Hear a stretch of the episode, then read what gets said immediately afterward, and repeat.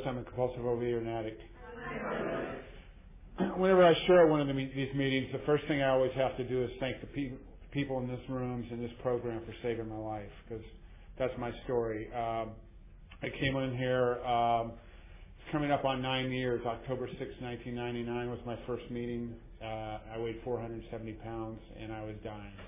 Uh, I have no doubt in my mind that if I hadn't walked into the room at that time, on that night, uh, that I wouldn't be here on this planet today, or I would be, but underneath the planet or some form.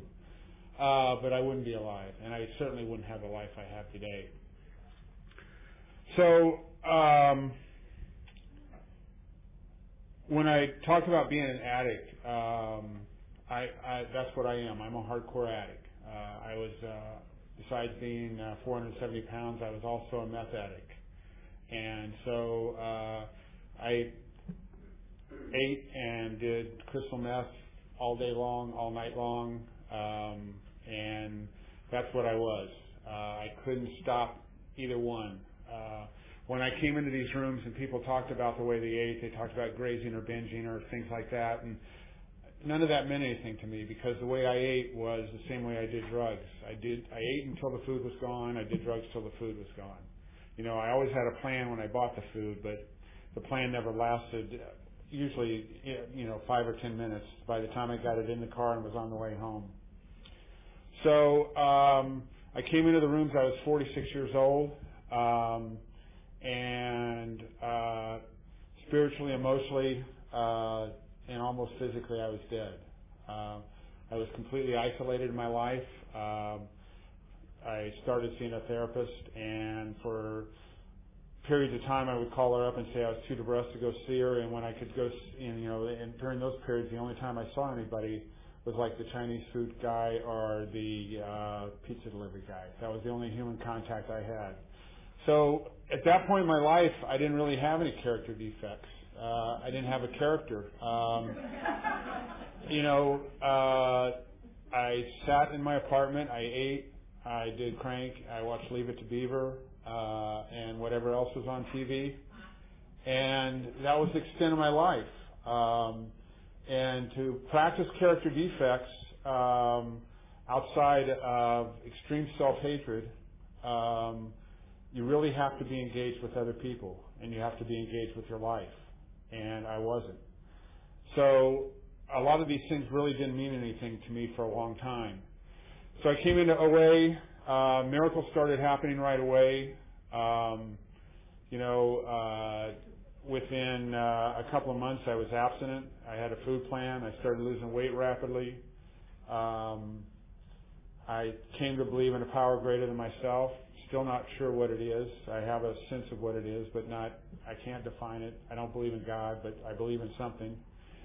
Um, and uh, maybe two two and a half years in the program, uh, I lost all the weight. Uh, I was in pretty good shape, and I was trying to go back to work. And basically, for a long time, I hadn't worked because physically I wasn't capable of working. So um, what happened, uh, you know, I was talking to my sponsor about it, and I'd gotten yet another application, and I looked at the application and said, ah, I got great skills for that job. And it went on the stack of other applications that I had great skills for, and was just like those. It was empty. I was unable to fill it out, and the stack was getting higher and higher and higher. And I still couldn't even apply for a job. And, you know, my sponsor says, well, what do you think you have to do? And, you know, my response was that I had to do, you know, the Nike thing. I just had to do it. And he got in my face and uh, started poking me in the chest, although he denies this at that at this point. Um, I still got a little bruise there, I think. But um, what he says is you have to do your fourth step. And uh, you know, this this is about step six and seven, but for me, it's really hard to separate step three, step four, step five, step six, step seven. I can't separate those uh, because um, without step three, without a faith that I was going to be okay, I never could have done my fourth step. You know, there's no way I had the courage to to take and do my fourth step in an honest way. Um, and certainly, without doing my fourth step, I could never look at my character defects and accept who I was and what I was. And then going on to make the amends and then do. So for me, step six and seven is having the faith, doing the inventory, looking at those defects, and then trying to deal with those defects. And I can't, I, I'm, a, I'm a mechanical person. That's kind of what I do for my life. And to me, I look at the steps and the way they fit together, and it's just kind of like this mechanical puzzle that just fits together so beautifully um, that uh, they really work together. And so to just take them in isolation, uh, I think you have to do them in order. I don't think you can do one and then 12 and then it just doesn't work. So um, I did four, and um, you know, from the time I began and pro- I started a program, um, I kind of was wondering what I was and who I was, because up to that point, I just never. All I wondered was where the next line was coming from and where the next bacon cheeseburger was coming from. That was pretty much the extent of my quest. So when I started looking at who I was, I'd been a lot of things. You know, I'd been uh, doing radical labor organizing. I'd been a crazy anarchist. I'd been a deadhead. I'd been a machinist. I've been, you know, a number of different things. And what I came to find out when I did my fourth step is I'm an addict. You know, that's who I am. That's what I am. That pretty much defines every part of me. Um, because uh, since the age of 18 years old, that had been pretty much the constant theme in my life. I had done a lot of different things, but mostly what I'd been was an addict. I lived my life like an addict. Uh, I lived my life based on fear and self-hatred, and I used to try and deal with that fear and try and deal with that self-hatred. So that, those were the first things I had to look at. Um, and I, I think I am a fear-based addict. Fear is a constant in my life more than anything else. Um, I have a fear of uh, not being accepted by other people, so I volunteer to do too much. And then I have a fear of doing those things, and so I procrastinate them. Um, and it gets into kind of a vicious cycle. So I started working the steps. I did my fourth step with my sponsor. I did my fifth step. Um, and I was shocked at the person that came out in that fourth step. It's not the person I thought. All my life I've been looking at myself like this basically pretty good person. You know, um, and uh, I think in the AA literature it talks about that uh, we judge ourselves by our intentions, other people and judge us by our actions. And I have been basing my life and my view of myself on my intentions. I never really kind of looked at my actions and the way I treated other people, the way I treated myself, the way I lived my life, and what happens when you live a life like that. And that's what the fourth and fifth step forced me to do. It forced me to own my life. Uh, it allowed me to own my life. It allowed me to learn who I was and accept who I was. And for me, that was an addict. So, uh, as they say, armed with that knowledge, um, I proceeded forth. And in the early times of this period, uh, recovery was was easy um, because my life was easy. Mostly, uh, you know, up to the point I did my fourth and fifth step, I, I really hadn't started working yet, and so uh, I went to nine or ten meetings a week. I did a lot of service. I followed a food plan that was really easy because to me in my mind it was do this or die. And uh, that seemed to be enough. And then I finally was able to go to work, uh, just kind of a temporary job. And uh, things were still pretty easy because I, I was working in the middle of the night.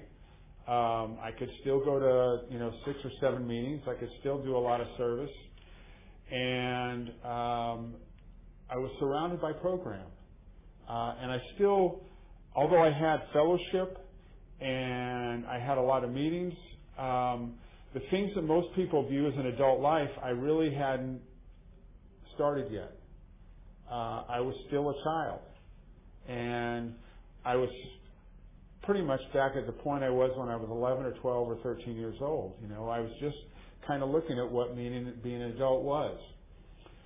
Um, then I started getting better jobs, and finally ended up with a job that I love today, a job of my dreams. Um, last year I got married. In fact, I have a one year anniversary a week from Monday.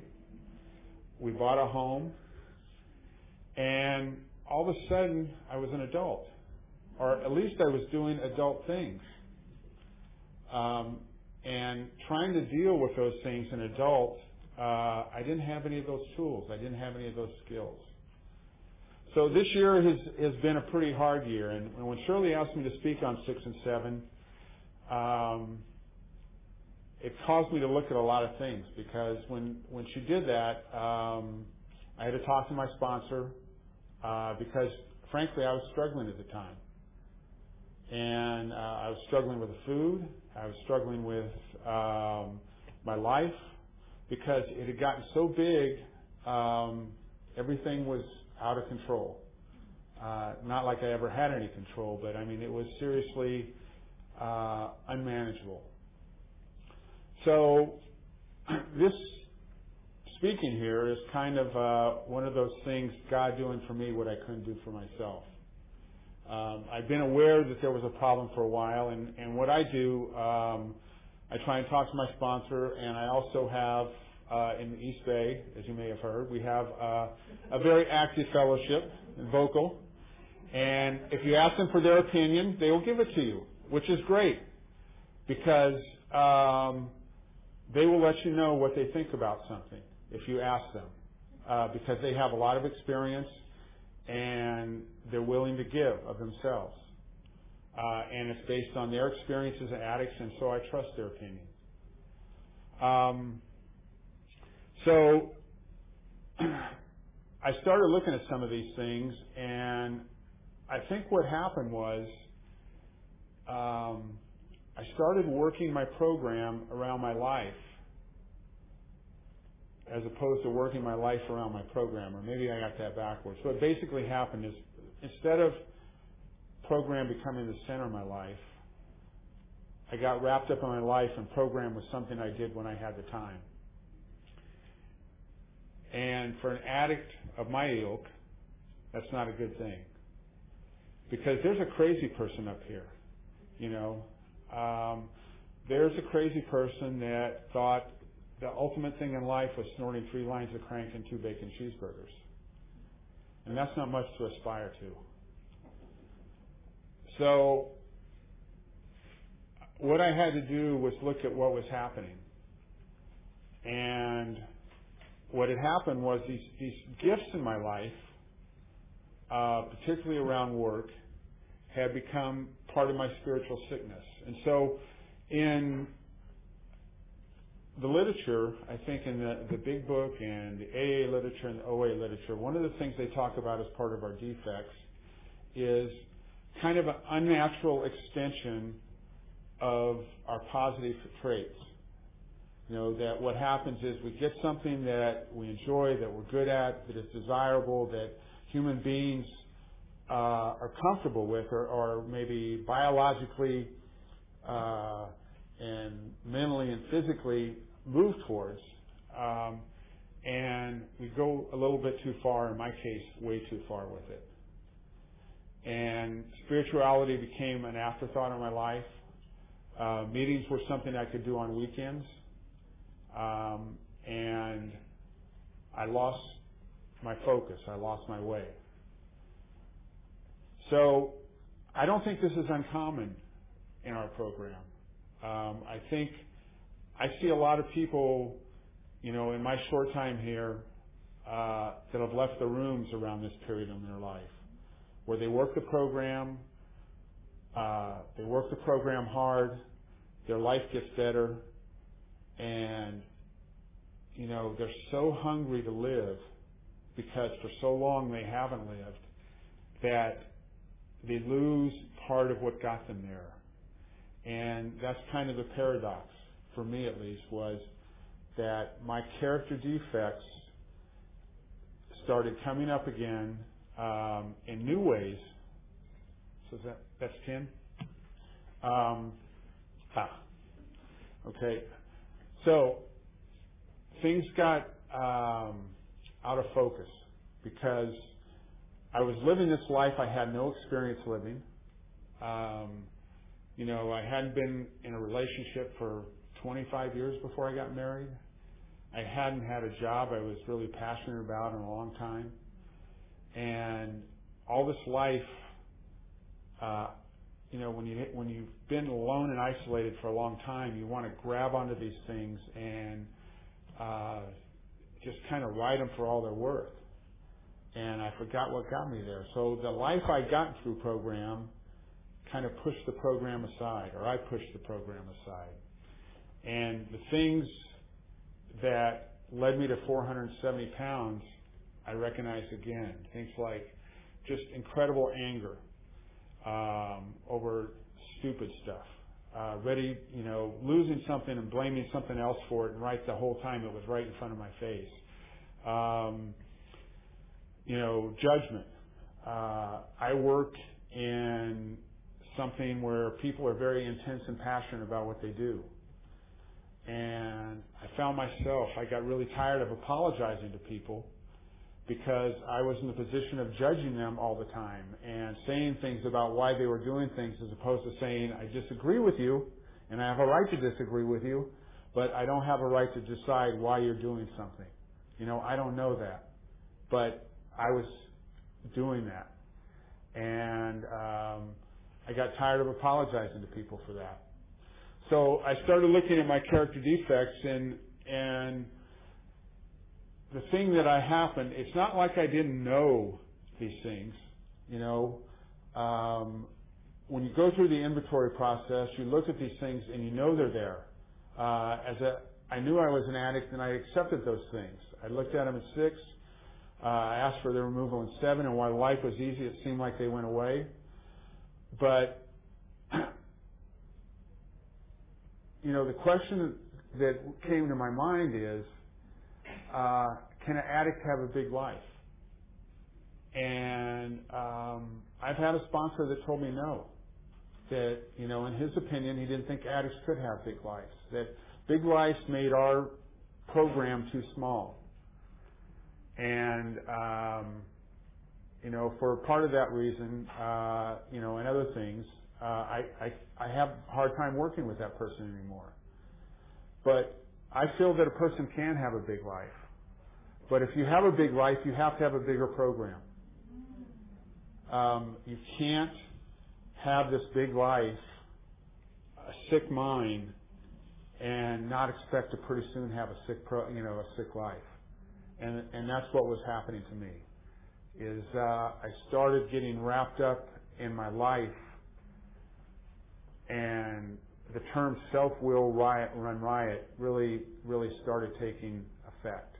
You know, uh, my my will was running my life as opposed to my program or my spirituality. So when I looked at six and seven, and these character defects of uh, of overworking, of people pleasing, of uh, judgment, of anger, of trying to control other people. Um, what I looked at is not the character defects I feel are always going to be with me. That's part of who I am. I have an ability to act or not act on them if one thing happens. And that's if I have spiritual fitness. Okay? If I'm not spiritually fit, I have no more ability to stop acting out on those character defects than I do and I did it than stopping the food. You know, uh, if I have not surrendered to that idea of spiritual fitness and embraced it, I can no more stop the judgment. I can no more stop the gossip. I can no more stop the controlling, the anger, the self-hatred than I could once I had taken the first bite. That's just who I am. And when I did my fourth step, I owned that. Um, when I started chasing this life and tried to grab onto its tail, um, I forgot that. So for me, one of the things that means is uh, part part of my higher power is the people in these rooms. So if I'm going to be spiritually fit, I have to be in these rooms, and I have to be in these rooms a lot. Okay, that's who I am. Uh, I have to hear other addicts talking. I have to talk to other addicts. I have to speak my truth. I have to hear what they're saying. I have to read the literature in the meetings. I have to go to step meetings and other literature meetings. All those things I have to do to get that spiritual bar- barrier between being an addict, unable to take a moment between the action and you know the thought and the action. If I'm spiritually fit, and, and this is what I've been doing, is uh, I, I've been going to a meeting every day for the past month or so. Okay, and what I notice is now I get angered, and before something comes out of my mouth, I have a minute, and I have time to stop and decide whether I want to voice that anger or if I want to just kind of let that anger pass. Now, sometimes I decide to voice it because I still am an addict and there is pleasure in expressing anger. And other times I'm able to say no, I'm not going there. But to me, if I'm not going to meetings and if I'm not talking to my sponsor and if I'm not abstinent and if my food isn't clean, I don't have a chance of stopping those things. So for me, the whole idea of trying to work six and seven by themselves, and I don't think anybody has ever suggested that, but I have to look again at, you know, the spiritual fitness. You know, am I going to meetings? Am I reading literature? Am I doing service? Am I talking to people in program? Am I talking to people in program about, honestly, about where I'm at? You know, if those things are happening, then when these character defects come up, I have a choice of whether to act on them or not. I have a moment in between the action and the thought. Um, for me, it's like I, I firmly believe that the steps are written in such a way that it kind of starts with the third step prayer, and the second part of that is the seventh step prayer. Um, the words I see in there, relieve me of the bondage of self. To me, that's the fourth step. Take away my character defects, you know, so that I may help others. That's like the sixth and seventh step. And it's all right there in the third step prayer. So, um, when I try and live my life as an adult, um, I need to be there. I need to be at that point of faith, at that point of spiritual fitness, to get past those character defects so I can enjoy my life. You know, um, I believe I have gifts to share with people. Um, the problem is when you get into these positions of intense passion as an addict, are you going there from a point of service or are you going there from a point of ego? And as an addict, when you're in those positions, it's a very thin line. You know, so um, one of the things I'm doing, um, and uh, I don't know how sane it is, but uh, I'm approaching people at my work about trying to form a spiritual community to deal um, with the issues at work in a spiritual way. You know, how do we talk about these things? How do you talk about race and not get angry or upset or accuse people? Um, how do you talk about real sharing of power? Um, I have 60 seconds to wrap up. So this is one of the ways um, I'm trying to work, bring these steps into into my work. Um, how do you commit to work without blocking out the rest of your life? Um, those are the kind of things that in my life that I need to look at. Uh, I remember when I first started dating my wife. Uh, in fact, I didn't even know we were dating at that point. I had to ask her. but um, about the third or fourth date, she, at, at the end of the date, uh, she reached over and she gave me a kiss on the cheek. And I ran home. Um, that's what it felt like. I could I felt like I was flying home. And early the next morning, I called my sponsor and I said, I feel like I'm 16 years old again. And his response was, You're not that old. and that's where I feel a lot of times. So I have gifts to give, I have service to do, but I have a program to work to be able to do that. Um, again, I'd like to thank everybody for being here, uh, for for being here to show me how to live. You know, I came here to lose weight, and what I found is a way to live, and I'm so grateful to you guys for that.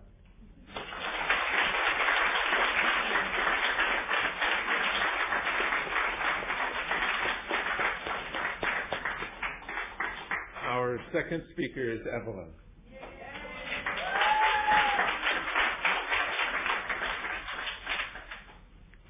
My name is Evelyn, and I'm from the San Fernando Valley. And Louis just stole my thunder. Okay. um, I am uh, have always been until I came into Overeaters Anonymous. I was always fat and obese. I was never pleasingly plump. I was just under a 14 pound baby. When I was 11 years old, I was 100 pounds overweight. Uh, I walked into these doors when I was 42 years old. All right. I consider myself one of the the lucky ones in that for for some of us who have always been obese and some of us who are not into self care, I'm I'm a kind of a woman that combs her hair once a day whether she needs it or not. You know, I mean, I bathe, I brush my teeth, and then it, it, putting on eyeliner is like the longest 25 minutes of my life. You know, I mean, it's like it, you know agony for me. But so if you're not into that, then sometimes by the time you get into your 40s or whatever, losing 100 pounds, is, by the time I came into program, I was so beat down that losing 100 pounds was no, like number eight on my hit parade. Okay? What I came in for, I wanted to be happy, which caused a lot of problems at that time. Because your, uh, people would come up and say, oh, I'll sponsor you. What do you want? And I'd go, I want to be happy. And they'd go, well, I can't do that for you.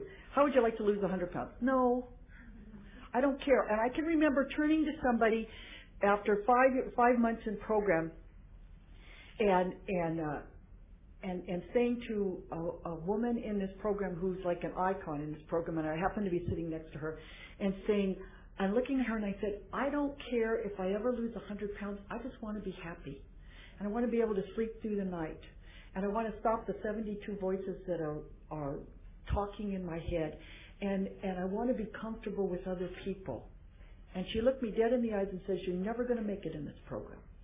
Never. Why are you wasting my time?" And I thought to myself, "You, I never liked you." and I definitely don't want what you have. But but I from that conversation, I got I did get abstinent out of pure spite. I was going to show her and her friends, all of them. You know, and and I thought about that. I mean, and I got abstinent out of pure spite, and I made an agreement with myself that I would get a sponsor. I would do the program exactly the way that it was, and I would I would get abstinent, and I'd do that for a year, and then if I didn't like it, I'd walk out the door. Right? And that worked for me. My character defect, um, uh, these are the things that motivate me.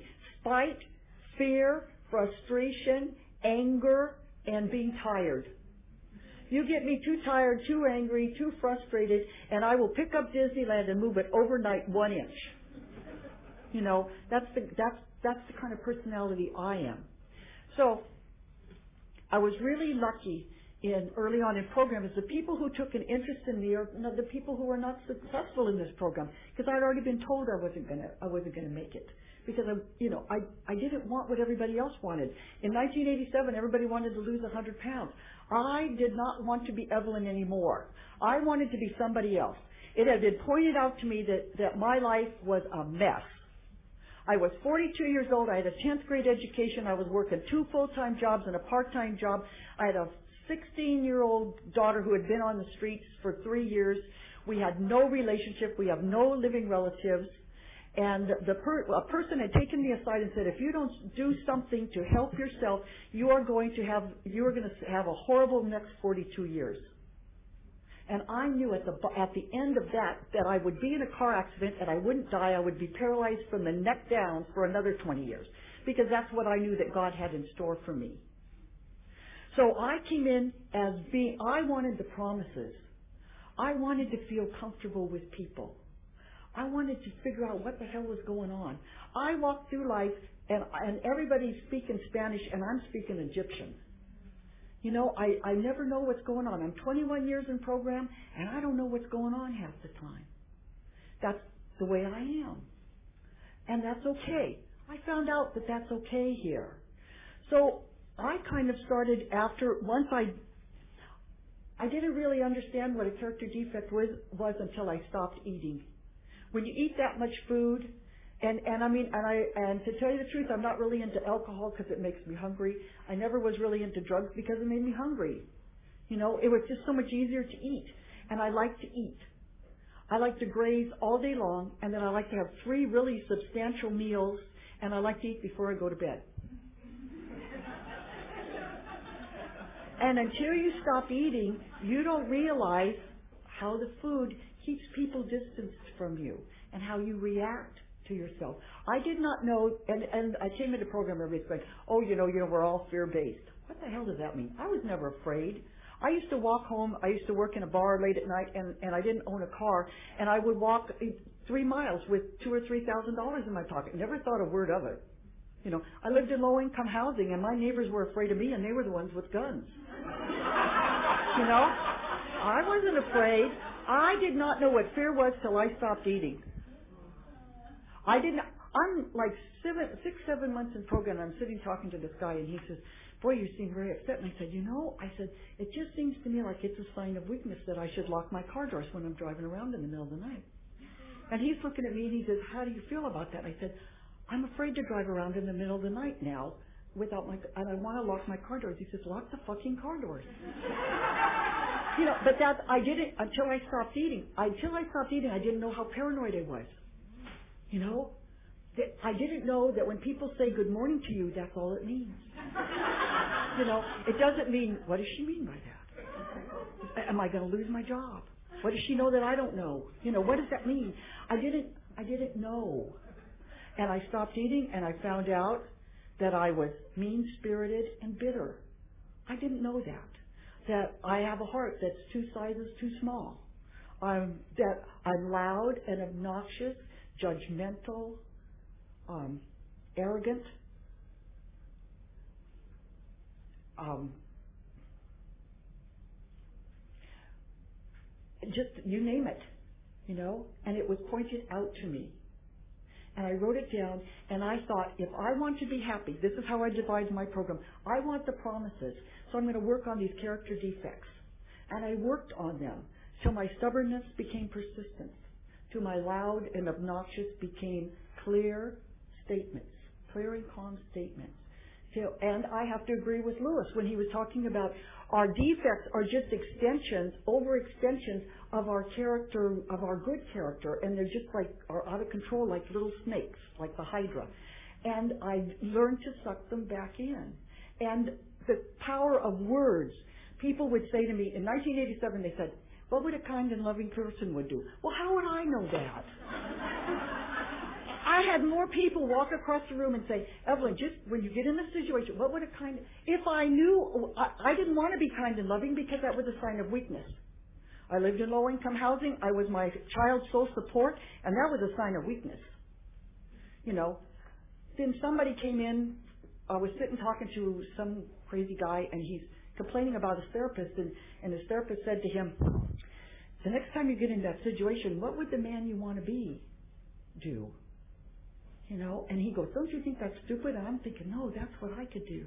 So I started visualizing and Evelyn, and I wasn't sure who she was going to be or what she, what she was going to do, a woman in front of me, and I and I actually now have this whole vision in my brain of this thing that goes like this, like a like a pathway up over these rolling hills. And there's all of these Evelyns. And through the power of this program, I have stepped into each one and become a person that was more accessible and maybe a little calmer. And I learned that here. And the best, and I learned that Practice doesn't make perfect, it makes better. And the best way to build a new, a, a better character is to practice it. And when you forget, and you will, and you remember, you start again. And you do that, and you try to stay committed to that. And things do get better. And if, and one of the things that I used the most at the time was once I started to have to make amends to people, oh geez. You know, oh my gosh. So then I started to try to live my life in a way where I didn't have to make amends. You know? And with me, it started with the food. When I'm into the food or eating different kinds of food combinations that make me mean spirited, loud, obnoxious, jealous, envious, you know, I get a dollar raise and you get a 75 cent raise, and I'm going, she doesn't deserve 75 cents. What's up with that? I'm doing half of her workload. And then, and to, and to learn when I'm, I'm right with my food, the serenity that comes out of that. Because food poisons me and poisons my thinking and my judgment. And you know what? And my reactions to what you're doing. You're saying hello, and I'm thinking, what does she mean by that? You know, and to live like that, and to and to learn to live, and to get that space like Louis talked about, you know, where you just have that one beat where you can choose to react, or choose to be calm, or choose to say, just a minute, I'll be right back. I have to go to the bathroom and go make a phone call, or go and pull yourself together so you're not slapping somebody, or calling them an idiot, you know. And I learned that here. And I learned that by practicing better character. When I first came into program in my first two years, lady walked across from me. This is exactly who I was, and I'll tell you how who I am now. Walk, walked across from me, hadn't seen her for a bit, and she stood next to me, and I said, "Hi, I'm so glad to see you." This now this is new behavior because I was trained in this program. You speak to the newcomer. I don't like to talk to people. I prefer to be by myself. Service teaches us the skills that we need to connect with each other here. And just that simple thing of walking over and saying to someone, hello, my name is Evelyn, how are you today?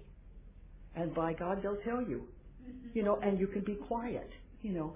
And, but those kinds of things, and she said, oh, I've had just the hardest time. I said, what happened? She said, my husband died. And I said to her, I said, is the house in your name? Do you know where all your bank accounts are? Do you know, do you, you know, did your husband have a mistress? You know, are there anybody floating around out there? You know, I'm prac. I and I remember somebody telling me that is horrible. You know, and it never dawned on me to say I'm so very sorry. And then as the years have come by, I find out that I function well in a crisis. It's actually a character asset. And I'm practical that way. It's just built hardwired into me. And, but what I've learned from the grace of this program is a couple years ago, lady walks over. I said, gee, I haven't seen you in a while. She said, oh, I've had the worst time. My husband died. And I turned to her and I said, I'm so very sorry. How can I help you? Do you know where all the bank accounts are? Is the house in your name? but I'm gentler about it. You know, because I can I can help you in a crisis. I can't help you pick out nail polish because I don't understand that. But you know, in case of a nuclear attack, you want to be standing right next to me. You know, day to day stuff drives me crazy. You know, and but through the using my character defects to my best advantage. Sometimes the only reason that I am abstinent is because I don't want to walk into my home meeting that I've been attending for 20 years and tell those witches that I broke my abstinence. and I, that's sometimes that's the best I can do. But things get easier, and the practice of it. And when you stop and you make a mistake and you talk it over, there are people in this room who have thousands of hours worth of therapy. They can help you. There are people here. There are people here. I I learned a great deal when I was working with handicapped children on trying to work around a character defect with their behavior or something to make them more approachable. And I started to apply that to myself. You know, life is hard, but here we have access to a lot of things. And your character defects can are are sometimes just an overdrive. And, this, and there's, there's, sometimes you can be too practical. you know, where you, you forget the, the easier way of, of letting somebody help, letting you help them. And so you can learn that here. I focus on the promises. I want those promises to come true for me because I'm uncomfortable with people. I, when I first came into this room, I couldn't stand to be touched. I couldn't stand for you to stand close to me. The light was too bright, you know. But by coming in these rooms, I felt more comfortable with people. And the promises, the book tells you that. If you do this, this, this, and this, you're going to get these promises. You're going to be free from the worry of economic insecurity. You know, because fear is just is is just going with learning to go with the flow. Now I'm uncomfortable. I have to tell you because I I have trust issues with God. You know, I mean, I have a lot of trust issues. I have trust issues with almost everything you know, because I am an orphan, so I'm I'm uncomfortable with with a with a God or a higher power that is a parent. I no, nobody has ever modeled parenting behavior for me, so I wasn't a good parent, and I'm uncomfortable with that. I'm uncomfortable with an employer. God is an employer because. Uh, uh, I've been taken advantage of, particularly when I had a 10th grade education, by every employer that I had, because I I'm a good employee, and I, I I like to go to work because it's so much easier. You know what the rules are you know, and people have taken advantage of that. I believe in getting a God or a higher power that works for you. You know, mine happens to be a, a, a partner in the growing concern of Evelyn Incorporated. Mm-hmm. Okay, he for many years in this program he was a silent partner. I had one general meeting, and if he didn't speak up real quick, he missed his opportunity. okay, and but you know what? I did it anyway. And I and somebody walked across the room, and, you know, because I used to struggle with. You know, turn it over to God. Yeah, like I'm going to do that. Like He's doing such a great job with me already. You know, and somebody said to me, you know what? When you're turning something over, or whether it's to God or something, you're taking a contrary action, and I recommend that. You know, and you practice those contrary actions. When you don't want to be abstinent, be abstinent anyway, and build a habit of action if you know, learn a habit of graciousness and of of of not being stubborn and being persistent. And practicing those behaviors will come true for you as a whole package. Uh, I had a week. I was Shirley was out teasing me. She says, "Oh, you you think you can tell, you know talk about your character defects?" And I'm thinking, I had a week where everybody and their brother walked across the crowded room and told me what my character defects were. You know, and I thought I was doing pretty good. And I started to write them down. You know, I get in the car and I'm going, okay, I have a five-hour drive. I'm going to come here. People are going to love me. I'm going to be good. I pull into the gas station and it's completely empty. I park at the pump. The guy says to me, "Why did you park there?" I go, is it broken? I'll move my car. He goes, well, no, you should have taken another pump. And I'm going, I can't even pick a gas station right. Okay. I stop at the Carl's Jr. on the way up to get a drink, you know. The girl says to me, don't you have the correct change? And I'm going, oh, need correct change. And, you know, it, it, it has been one of those weeks, you know. And I have felt, but I've been comfortable with it because actually most of the things they were complaining about were their own failures, you know, and they needed somebody to blame. I no longer feel the need most of the time if my food is great and and I'm into practicing a contrary action, I can react in a better way that causes me not to go and apologize to that idiot the next day. I still am very resentful when I have to do that. And I don't want to live with that anymore. So I live my life in a, in a habit of practice so that when I lay down at night, there's nobody talking to me. You should have done this, you should have done that, da, da, da, da, da, da, da, you know. And I recommend that to you. This program has a great deal to offer you. It has meant the world to me. I've gone back to school. I, I learned, oh, I forgot to tell you about the time the guys in OA wrote down 25 reasons why no one would date Evelyn, and every single one of them, it was supposed to be funny, but everything, every single one of them was true and I put it on my refrigerator because I was just losing my weight, and I started working on all of those things. And I've had those people, same people, come back and said to me if they would have thought I would turn out so well, they would have dated me themselves. and that has been that was that was like one of my biggest thrills. But I I learned to date, and I, I've been successfully married. I've healed the relationship with my child. I'm a good employee as opposed to uber employee. And I'm so grateful to this program. The promises can come true. And they come through true for you if you just practice. That's all. Every day is a new day. And every day and but things do get easier. And you become I had somebody say to me a couple of weeks ago, You've become so gracious. I went in the bathroom and went, gracious. You know, now I want you know, that's cool. You know, there was a, surely I remember this. Remember, I was four years in program, and, and my goal was to become the kind of woman who gave great, who got invited to great parties. That was that that was an interesting behavior mod for me, you know. And then I became the woman who gave great parties, you know. And I thought I was Auntie Mame, you know. But you can the the things that you that you your character defects will change in this program if you just show up. Show up to the meetings talk to each other, read the literature, look at your food. I that that's my thing. As soon as I start to act weird or I'm I'm walking around talking about how come she got a raise and I'm doing half of her work, I know I have to look at my food first. You know, because I still am arrogant and judgmental, but it, it recedes. It recedes. Thank you so much. Um, I don't have that much more to say. I'm going to leave you with this story that, that I got several years into program that is a mantra with me. Okay? Uh, and this guy was talking about relationships, and it was like, and it was a tape, and it was like the stupidest tape you ever heard. But at the end of the thing, he says this. He goes, he goes, you know, life is is is hard.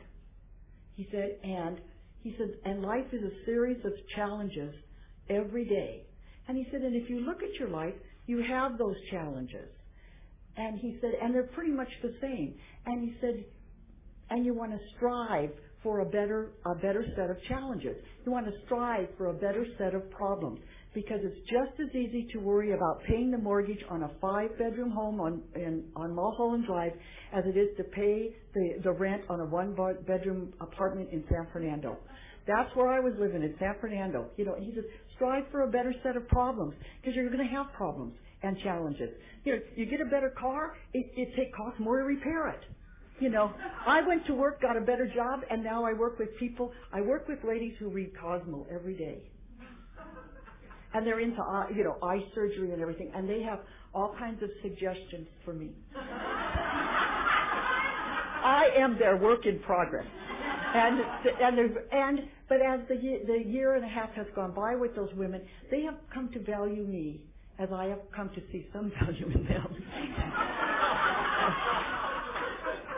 And and I and I have to admit that. But I've learned to be more comfortable with people. And you can learn that here. But for me, it starts with the food, it starts with the service, and it starts with with people coming and talking to you about how they have, have improved something in their life. You know, if you're jealous, go talk to somebody who's just been talking about it and figured out a way out. Thank you so very much, and I urge you to strive for a better set of problems. Thank you.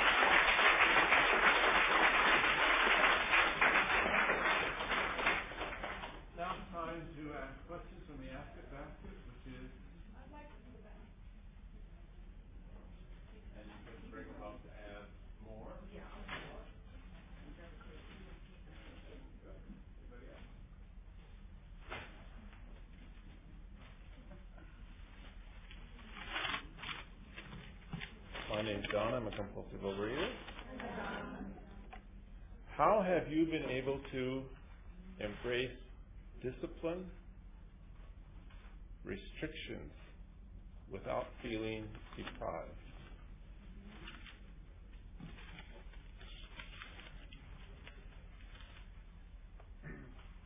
Um, I'm not sure exactly what is meant by this pro, uh, question. Um, a lot of times when as addicts when we talk about deprivation we talk about the food and and for me it's very simple. Um you know i have a choice. I can be deprived of a cookie or i can be deprived of my home. I can be deprived of a pizza or i can be deprived of my wife. You know for for me as an addict that's my choice. Um and i think that that's the way i look at most of these things as choices in my life. I can choose to act as an addict, or I can choose to act as a person that has uh, that is in, incapable of making a choice, and that's basically giving into my addiction and just going in into a whole hog. Or I can make the choice uh, to work on a problem. And I think for me at least, that's I, I have to look at those choices. When I first came into this program, my choice was: do I want to live or do I want to die? And I decided I wanted to live. Now my choice is: how do I want to live? So it, it's I think it's a, it's a matter of uh, framing it in a choice. You know, what are you depriving yourself of, and what are you going to get if you don't have that?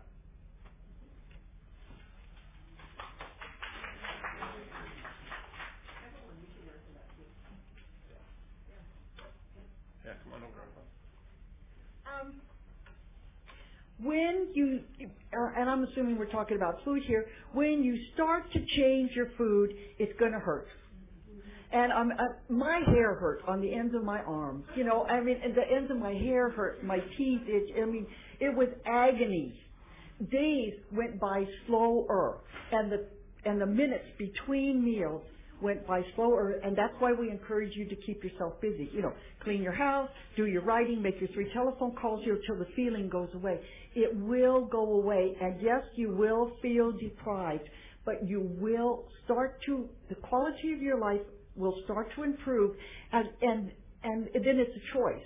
I have gained so much by not eating the pizza now that I'm unwilling to give up the quality of my, life now. I'm, I'm totally unwilling. So I'm 21 years in program, but I can remember you start to get your stride two or three years into program, you know, and, and you're going to start winning more than you start losing. And you're going to, you know, you're going it's, the chocolate is not going to matter that much. You know, and you're to, you're to have some clarity and start to make a decision. And if you make, if you make a mistake, you clean it up. You know? That's all you have to do. You can stop. If you make a mistake and, and the, the deprivation overwhelms you, then start again. Just start. You know, and, and sooner or later, even if you end up, if you start, if you start going like this, you're still going forward. All right? And go forward. And, and, and it will get easier. I can promise you that. I can promise you that. But boy, it sure doesn't feel like it when you start. Okay?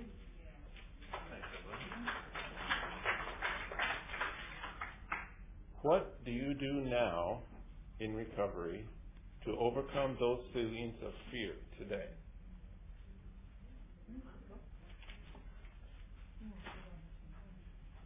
Um, I have to pray about them, uh, and I have to talk to other people. I have to I have to take those fears out of my head where they have unbelievable power and put them out on the table and talk to another person about them that somebody that understands what that fear is about. Doesn't do any good for me to talk to a fear about fear to a person that looks at me like I'm totally crazy because they've never been in that kind of fear.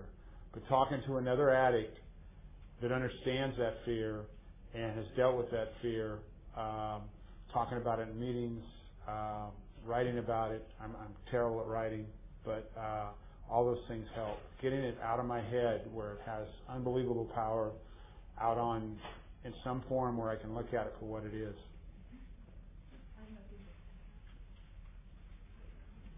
I am pretty miserable and fear based, but it's the me I know. I am so afraid in a way that if my character defects are taken away, that I will not know who I am anymore. And that scares me. Any ideas how to get past that fear so I can be free? I, I actually I can respond to that.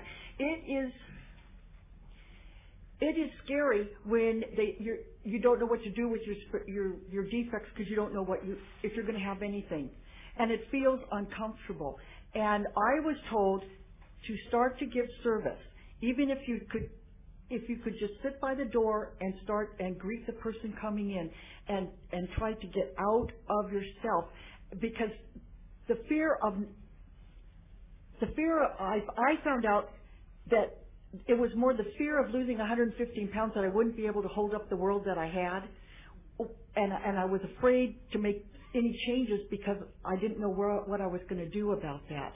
And and my the first suggestion to me was to do service, even if it was just taking out the trash, sitting by the door if you couldn't stand and welcome people, making three phone calls a day and just just start to get out of yourself little by little. And it gets scary. When things start to go better it's scary. I want to tell you you're used to you know you're, you're used to, to the world beating you down and when things start it feels like they go right because you're not as paranoid you know. It's scary it's scary and you have to practice it you have to practice being ha- happy and and it'll come it'll come but i my first suggestion from from the person who mentored me was was service.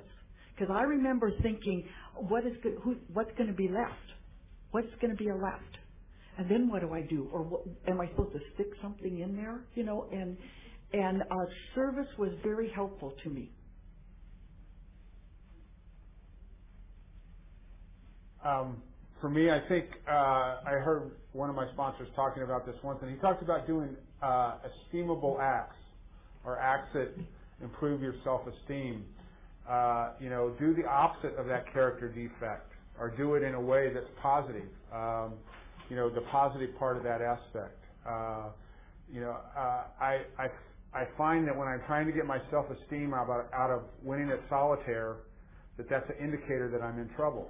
Um, you know, that I need to go work in the garden, or clean up something in the house, or uh, you know, take my wife out to dinner, or you know, something good that, that makes people feel good as opposed to something that is a waste of my time and just making me feel bad about myself. How do you live with the character defects as your higher power is removing them, but they have not been removed yet?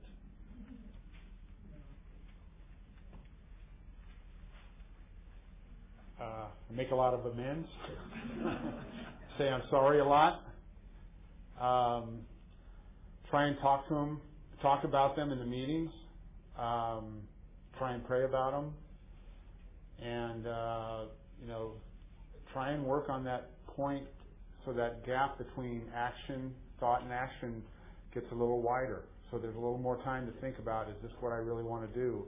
as opposed to when there's no spiritual fitness there, that spiritual muscle is weak and it's just an instantaneous snap decision and I have no choice.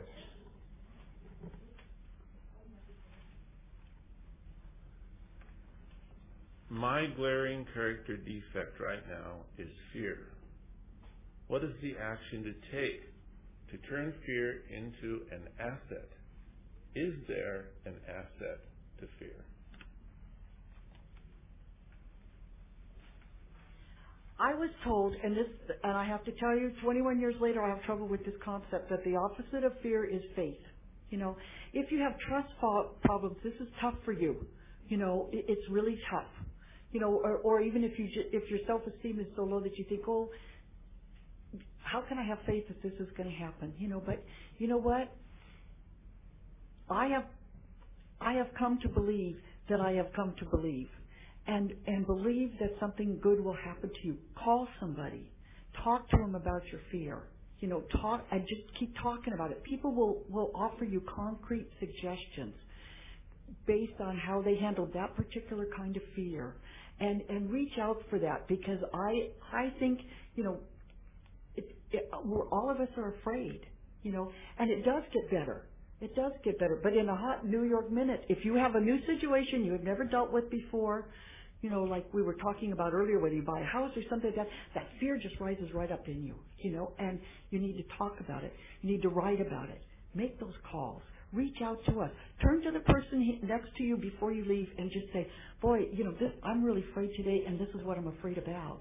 And sometimes you don't know why you're afraid. Stop eating. You don't know why you're afraid. You just know you're afraid. And, and, and try to put a, a name on it and a face on it and make it less. Make it less.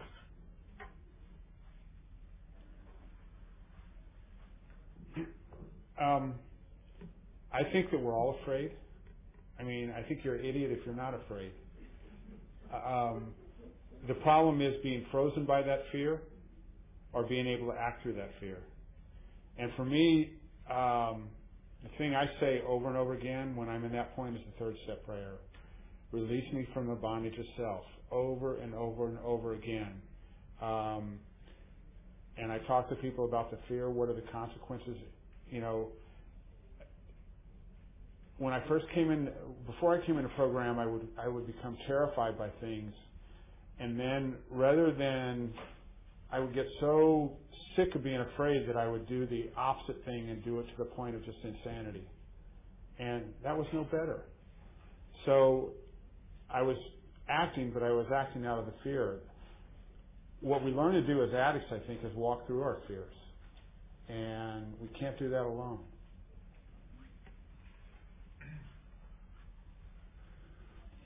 What does it mean and what do you do when you surrender, let go, and ask higher power to remove a defect? It goes away and then uh, out of nowhere it comes back.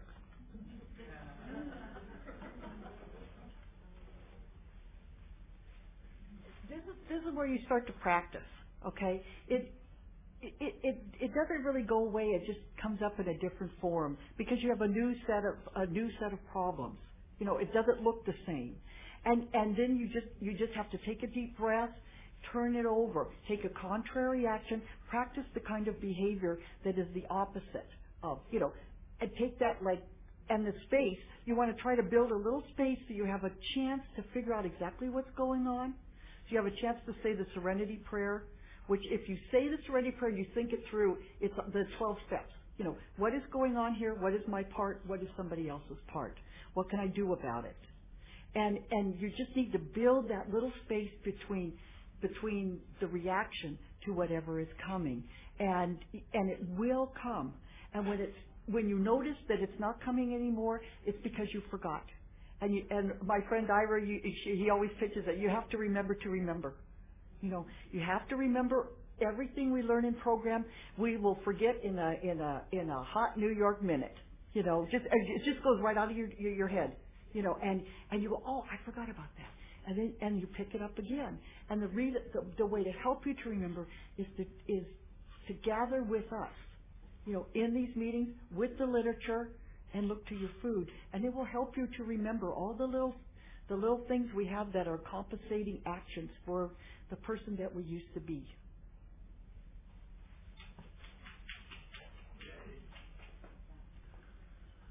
I am at step six. In step six, how much writing and reflection would you do on what each character defect is doing for us and to us? Did each of you do a lot of serious writing the first time through step six.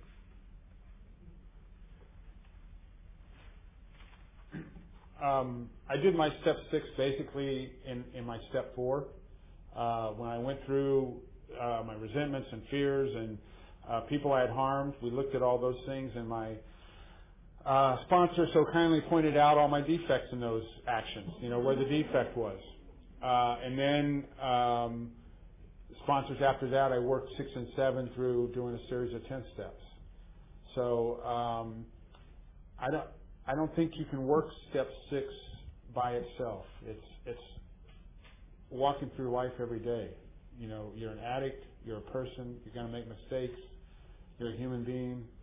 That's what it means, is we're to make mistakes, we're to live, and like the the, the process of going through the constant inventory and examination on a daily basis, that's to me what six and seven is about.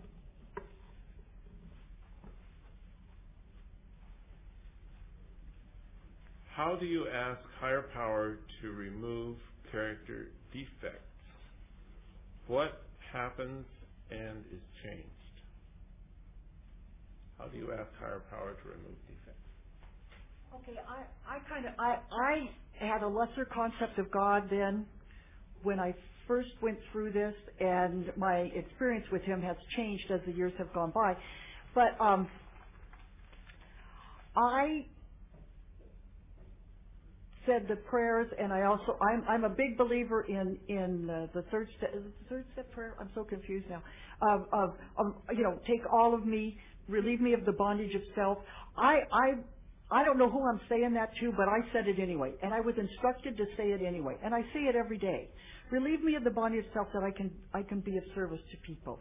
Take away, you know, my difficulties so victory over them, you know, will will show what is the higher power? Is it the program or somebody else? But and I, I've learned to say that every day, and I've come to believe and come to know that things change with that. And it, it, was, it was very difficult when people start talking to me about, oh, just turn it over to God. I, it's like that's like another language to me. You know, I, I, I what? And like this person who talked to me said, turning it over to a higher power, God, to the program, whatever, is taking a contrary action you know, and and that that is the best that I can do. That's and after 21 years, it's still the best that I can do. Um, for me, you know, what I have to go on on this question is like specific examples in my life. Like when I first came into program, um, my relatives, um, I thought they were small-minded, stupid people with small lives. And what has happened, God has made them better and better people over the years. so, I, you know, I've changed, obviously. Um, and how that happened, I don't know. Um, it's just like I don't know how I went from eating a horse one night to eating three meals a day the next night, the next day. You know, it, it um, it's showing up somehow and having that willingness. We got through uh, all the Ask It Basket questions. It is now time to close this session. Let's thank our speakers.